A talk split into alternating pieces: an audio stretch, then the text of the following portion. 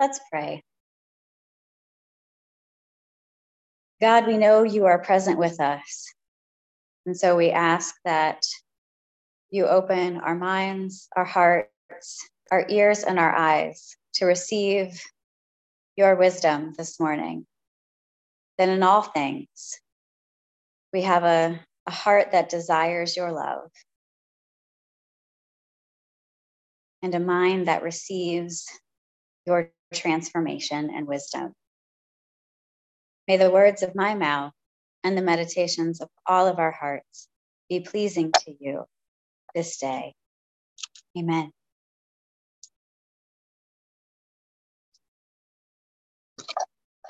So, this week and next week, uh, I'm going to be preaching on things that you have asked about. And so, one of the questions I got was, you know, what's up with John the Baptist and why did he end up the way that he did? Um, and so, we're going to be we're going to be talking about that uh, today, and and how John the Baptist had a hard road.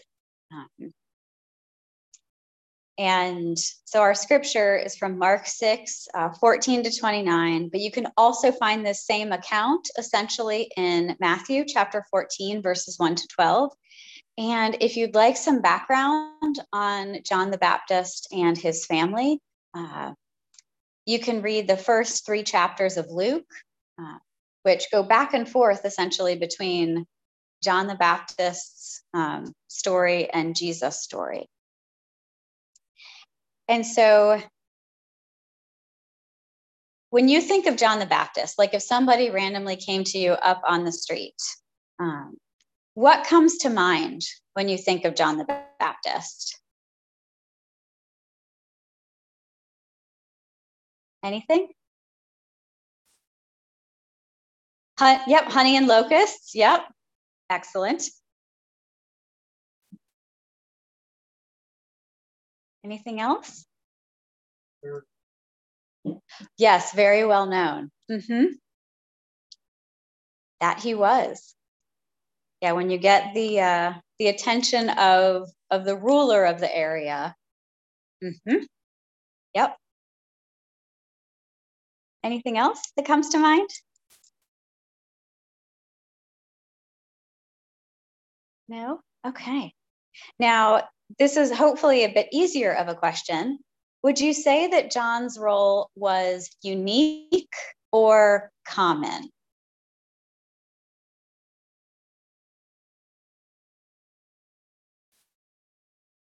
I don't mean to have this be a trick question. I heard someone whisper unique. Yes.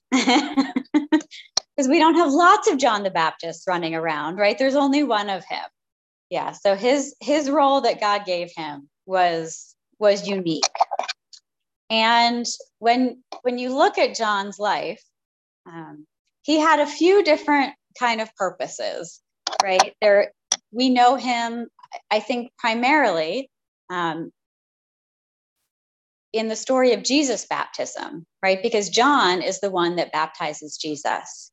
And so if you read the first part of chapter three in luke um, this is where John is kind of uh, giving um, giving the Pharisees and Sadducees a hard time, and where he calls them a brood of vipers, um, and talks about the baptism of repentance that he's offering for people. So that's one of his purposes. He's also a prophet. Uh, he spoke out against Herod Antipas and, and Herodias um, along with speaking truth to the Pharisees and the Sadducees and you know that kind of thing. Um, and he's also a teacher and a leader. So if you read also in some of the early parts of chapter three in Luke, John has people come to him and ask him questions about what should I do, and then he answers them.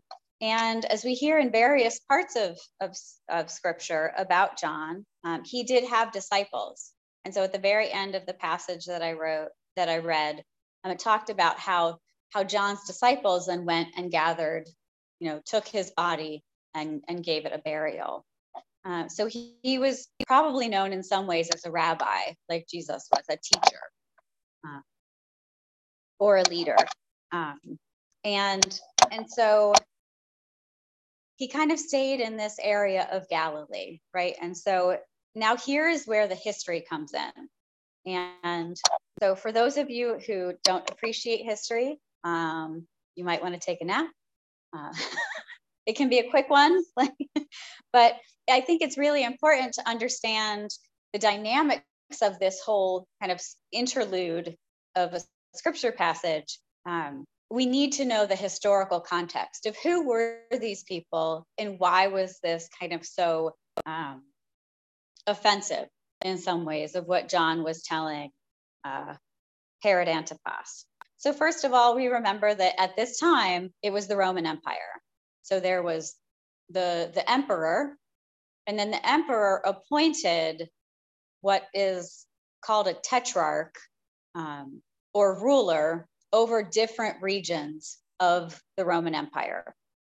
And so we've heard of Herod the Great, right? He was the one that was reigning when Jesus was born. And he had several sons from several different wives, I think, uh, at least two different wives. And um, so Herod Antipas was one of Herod the Great's sons. And so he took over ruling this region of the Galilee in 4 BC and stopped reigning in 39 BC. I'm assuming he passed away at that point. Uh, and, and so there were other of Herod the Great's sons that ruled in different places. Um, and one of the other ones we hear about in Jesus' uh, crucifixion story. That's the Herod that um, is with Pontius Pilate. Different Herod.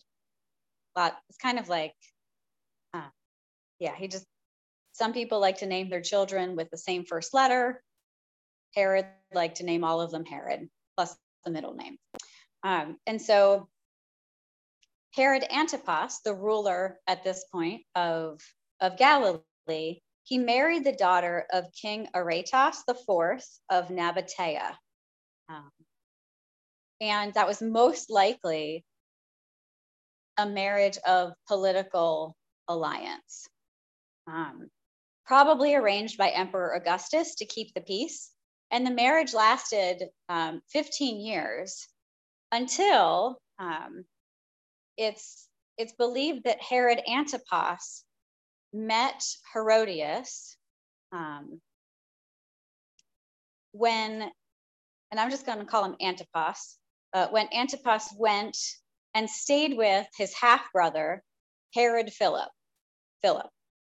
And so apparently there was an attraction, and I don't know how the divorce between Philip and Herodias worked, but um, but Herodias was kind of badgering Antipas to get divorced from his first wife.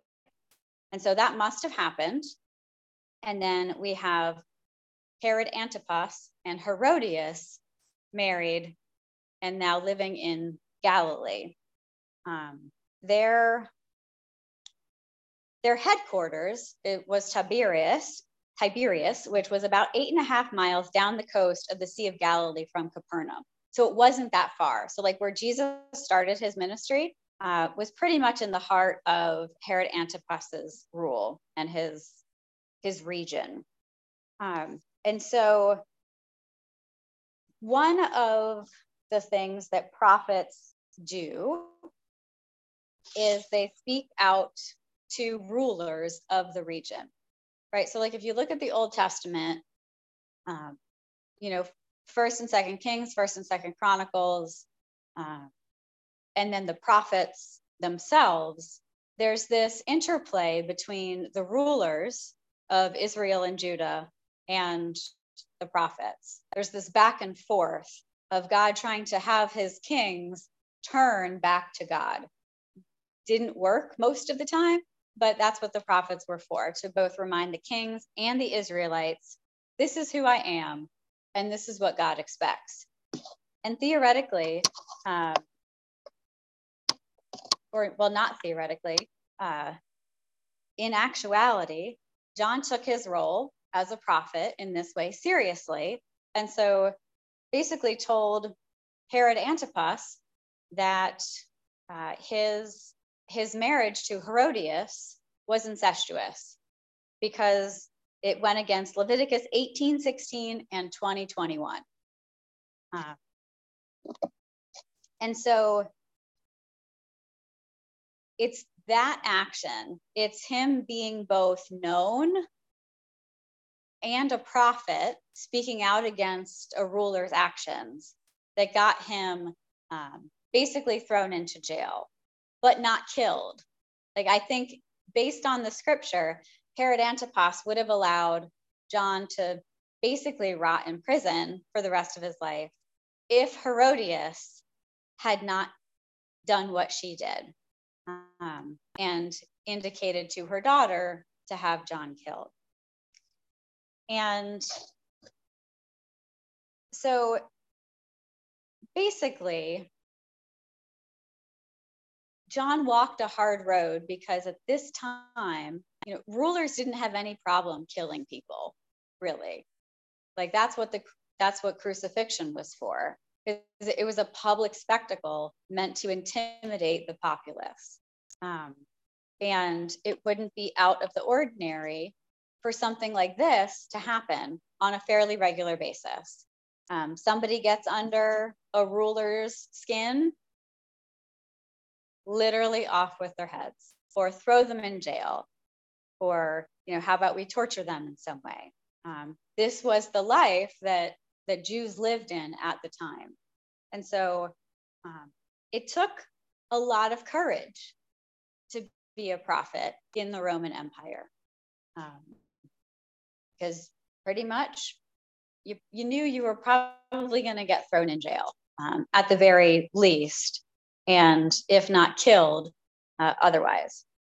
And if if you read Luke 3 18 to 20, it gives a, a really nice synopsis of John's ministry, where it says he proclaimed the good news to the people, and Herod Antipas jailed him because John told him what he had done, especially regarding Herodias. And he said, you know, John was telling them that it was wrong. Uh, and so when that happens, there's maybe going to be pushback, which is why John had a had a pretty hard road. Um, he was in the wilderness and and called to be a prophet and a teacher and someone who who leads the people in some way and at the same time brings attention to the Messiah who's coming. Not a role I think most of us would want. Um, I, uh, I choose generally not to eat anything with an exoskeleton, um, which would rule out locusts and grasshoppers and and cockroaches and and that kind of thing. Um, just because that you know I think it's gross. And so I would not be able to be John the Baptist. Like I I would have a really hard time. Uh, and and so we come come to this story in scripture that's like kind of like a flashback really um, of well this is what happened to john and you know we see how um, how sin in some way can lead to harm to others, right? So, because of a promise that Herod Antipas made to this girl, and that's probably an accurate translation, she was young. Um, because of this promise that he made, that was probably fueled by drunkenness and lust, John was beheaded. And Herodias took full advantage of the situation. Like, oh, my daughter's coming to me for advice. I now get what I want. Yeah, Herodias and Herod Antipas were not necessarily great people. They're not the people that you put up on the wall and be like, we need to emulate them. it's in some ways the opposite. There's a, a pretty strong juxtaposition between Herod Antipas and Herodias and John the Baptist and what he did. Now, John was very ascetic uh, in terms of his life, like all, you know, eating honey and locusts, wearing really kind of uncomfortable and itchy clothing made out of hair, um, I think from camels.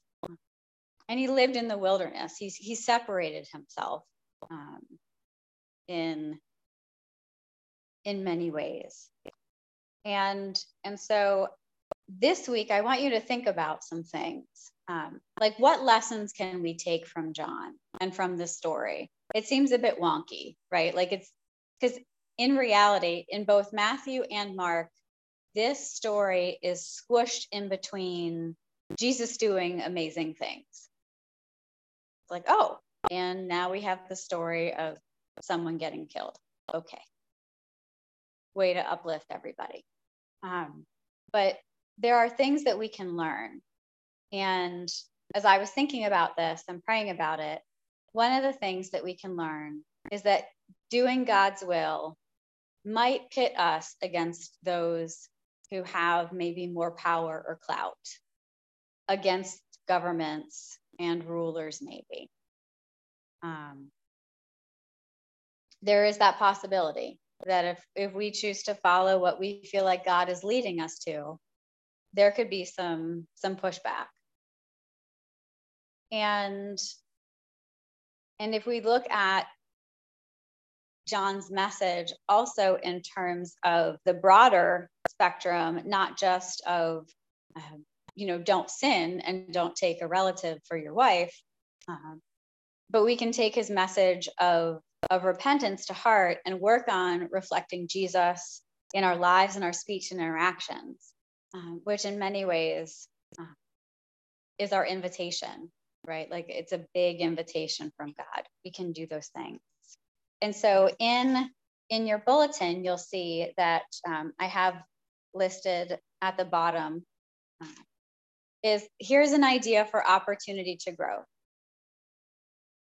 To grow.